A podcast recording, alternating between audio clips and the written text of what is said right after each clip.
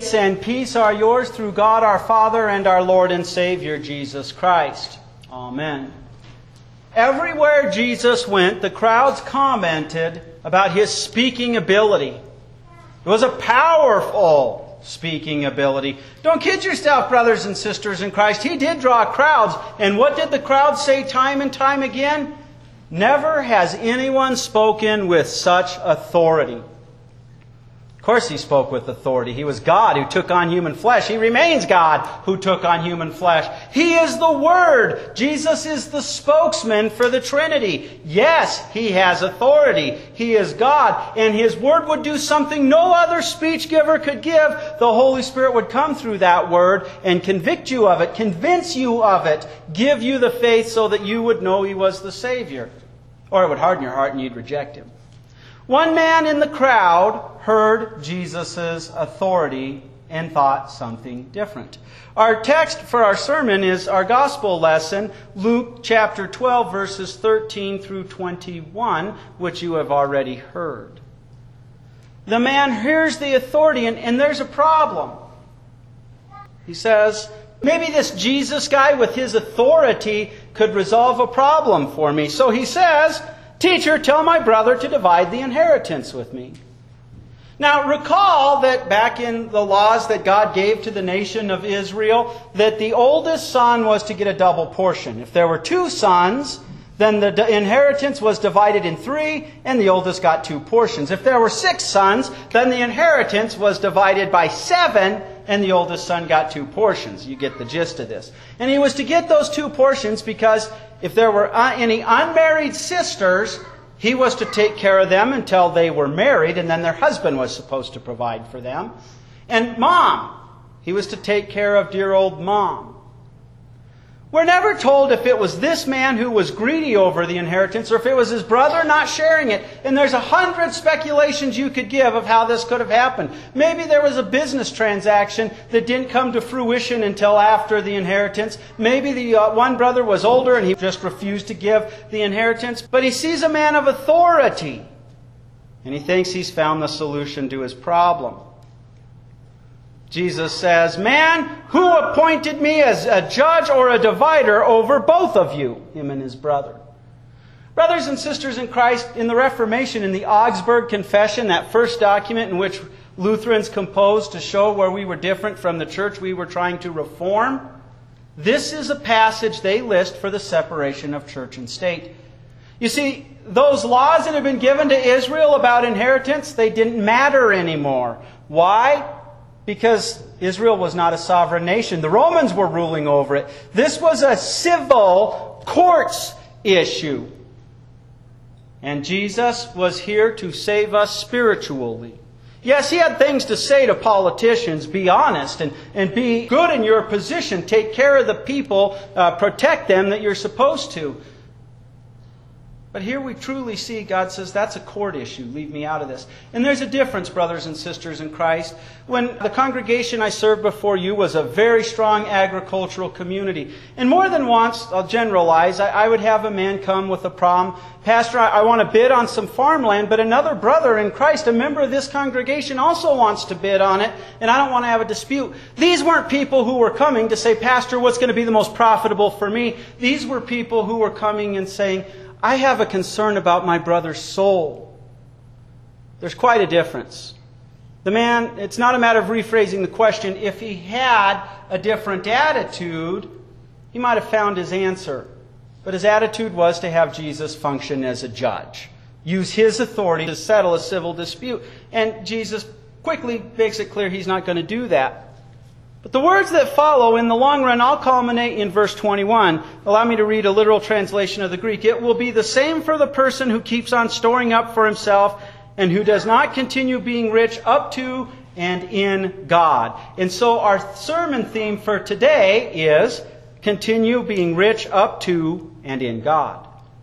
But in between that, there's a lot of laws of mirror, a lot of warning. And Jesus warns the crowd. He says, Be on the lookout for and be on guard against to keep away from all kinds of covetousness. I'm going to stop there. That's a clunky translation in English, but it says a mouthful. Be on the lookout for. Build a tower in which you can see the enemy coming from a distance so that you can give the warning enemy, enemy, attack, attack is coming so that you can batten down the hatches and prepare for the battle. And be on guard against. Have your weaponry. Be ready for the fight. Be ready to try to prevent the fight. And again, lots of times prepositions say a lot to keep away from, completely separate. Keep it on the outside. Don't ever let it in the city gates. All kinds of covetousness. This can also be translated as greediness. When I teach the last two commandments to my catechism students, we cover obviously about covetousness. And we explain how coveting our neighbor's house is different from coveting our neighbor's wife, manservant, maidservant, etc. Because the one is greediness for the service he gets from others. His relationship with his wife is covered by a different commandment. This is the service. And the other is protecting his home. You see, there's always been ways in which you can get your enemy's home from him or your neighbor's home from him, and it's all legal and on the up and up. My neighbor forgets to pay his taxes, I can through less than scrupulous ways, but they're completely legal. I can pay the taxes on his property, and if things go well, one day I can say, by the way, since you did not pay your taxes, you owe me the back taxes because I paid them for you, or else your property is mine. Oh, it's legal! And you'll find attorneys who would love to, for a fee, help you do this. But it's not right. It's greed. It's wrong. Oftentimes, even Christians miss this. It's why Jesus warns it. Be on the lookout for and keep it at a distance. I've known more than one Christian who's at least been tempted getting into a car accident with somebody who made an honest mistake, but they just, the biggest mistake they made was having a good farm and ranch policy.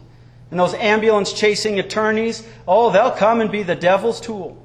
Certainly, if you're in an accident and you're injured, you deserve, you should have your property restored to its original value. You should have your bills paid. And if there is an injury where it's going to hinder your work, yes, there's something there. But when a person tries to get rich off of somebody else's mistake, that's a form of greed and coveting.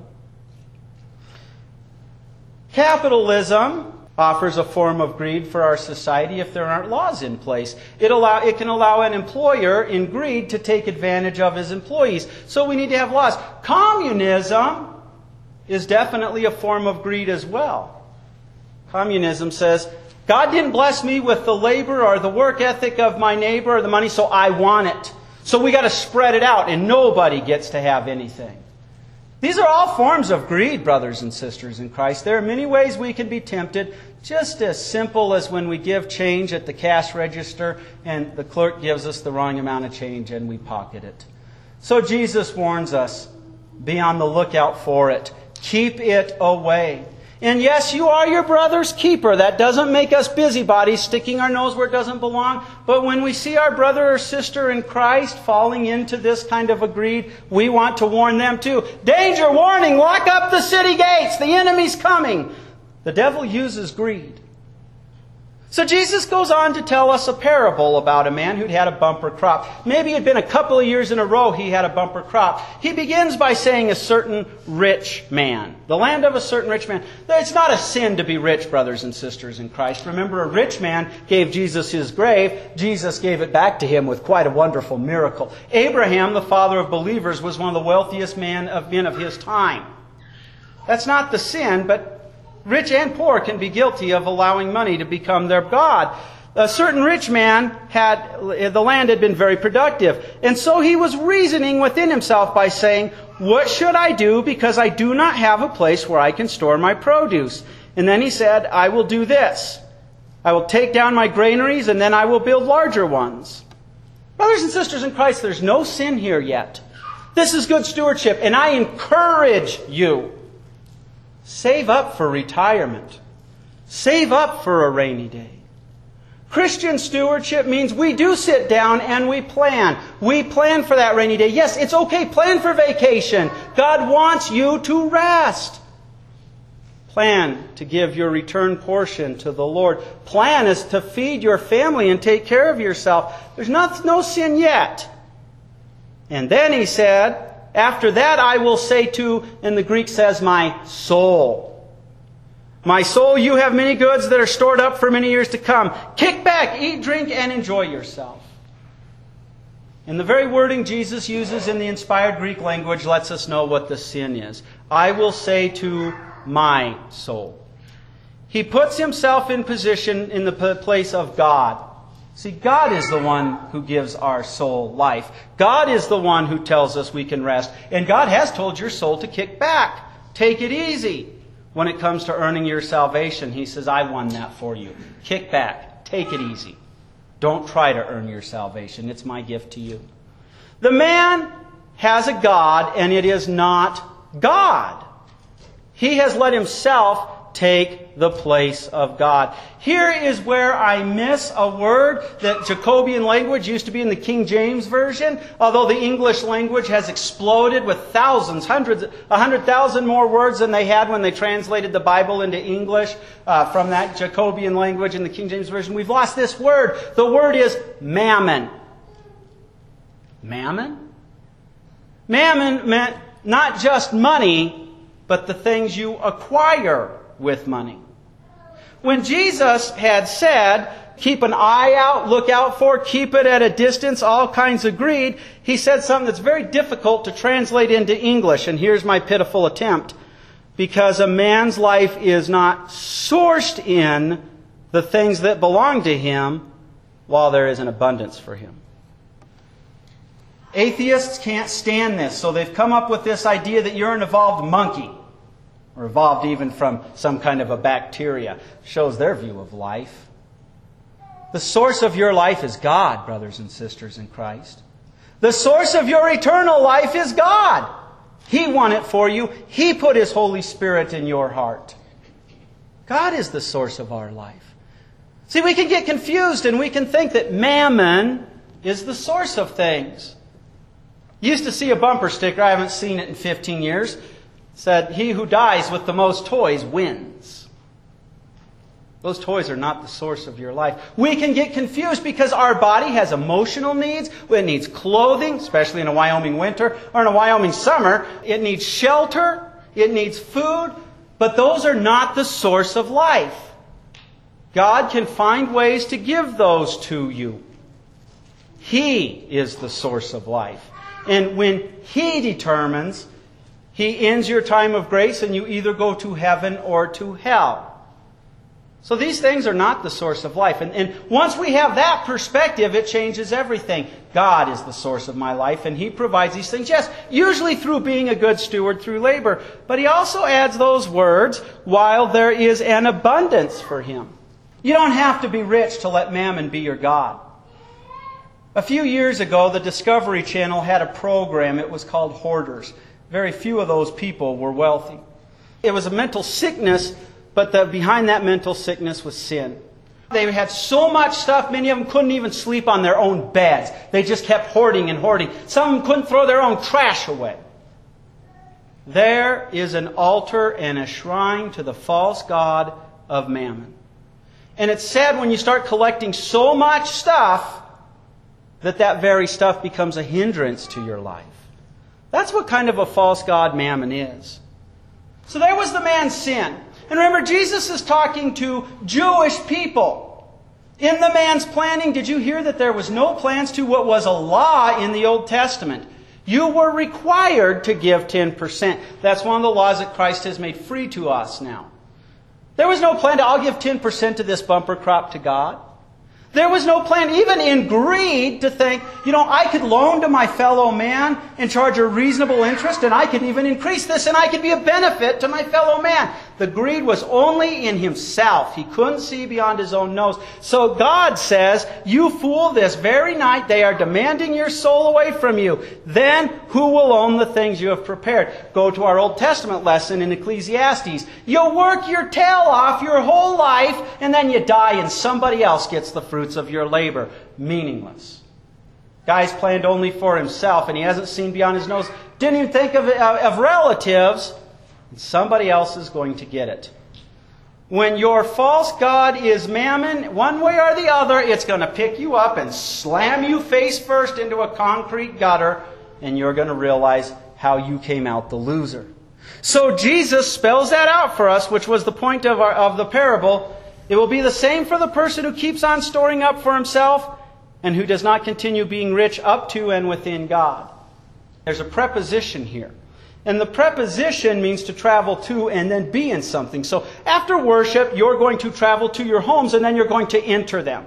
And that's what he's talking about, the whole thing, traveling, being rich, traveling to God, and being in God. So let's cover first the being in the house, the being in God. How are you rich in God? God has sent His Word to you that tells you that He has become a man, that He was perfect in your place, He suffered the punishment, he won your salvation and He has given it to you. And you hear that work of Jesus and He sends the Holy Spirit through that word that tells you of the work of Jesus. And the Holy Spirit enters your life and gives you a new soul. You have a new man who is intimately in God. What? Yes. Your faith literally is the Holy Spirit living in your heart so that you actually believe Jesus is your Savior. You are connected to Jesus. You're not just adopted children, you are a branch connected to the vine that you produce fruit. Jesus, your God, is connected to you. And therefore, God the Father, who is now your Father, is connected to you. That new man that is eternally alive is in God. Your treasure is that. You are now in God. This isn't something you wait for until you die to have. You are rich in God now because you believe in Him. Your greatest treasure is His Word. His Word draws you time and time again because we still have that sinful nature until we do go to heaven, and that sinful nature lies to us every day. And so that being rich in God means His Word is our greatest treasure because every day we hear it say, You are God's child, your sins are forgiven. While our sinful nature says, Run to the sin and do it, and we do it, and then it says, How? How can you, God, forgive you? And the Word says, He has. Trust it. And you're rich in that word. That is rich in God. And that means you will have a glorified body. That means you own heaven now. You're waiting till the time God takes you there. This is being rich in God. So what does it mean to be rich towards God? Let me tell you a short story about what it doesn't mean to be rich toward God.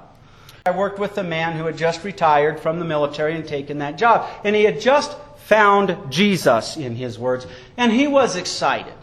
And in fact, often he was so excited that he just spewed forth with Jesus that many, even Christians, started saying, Man, I don't like working with that guy. I wish he'd talk about something else. And then he got fired for stealing, of all things, toilet paper. You didn't want to work after him because there was toilet paper was gone. And the saddest of all things was the toilet paper was better designed to sand the rust off your car fender. He was rich in God, but he was not rich toward God. You are rich towards God. What? You have heard the word, you're rich in God, and you have come to learn the word not just for yourself. It shines through you and you share it with your neighbor.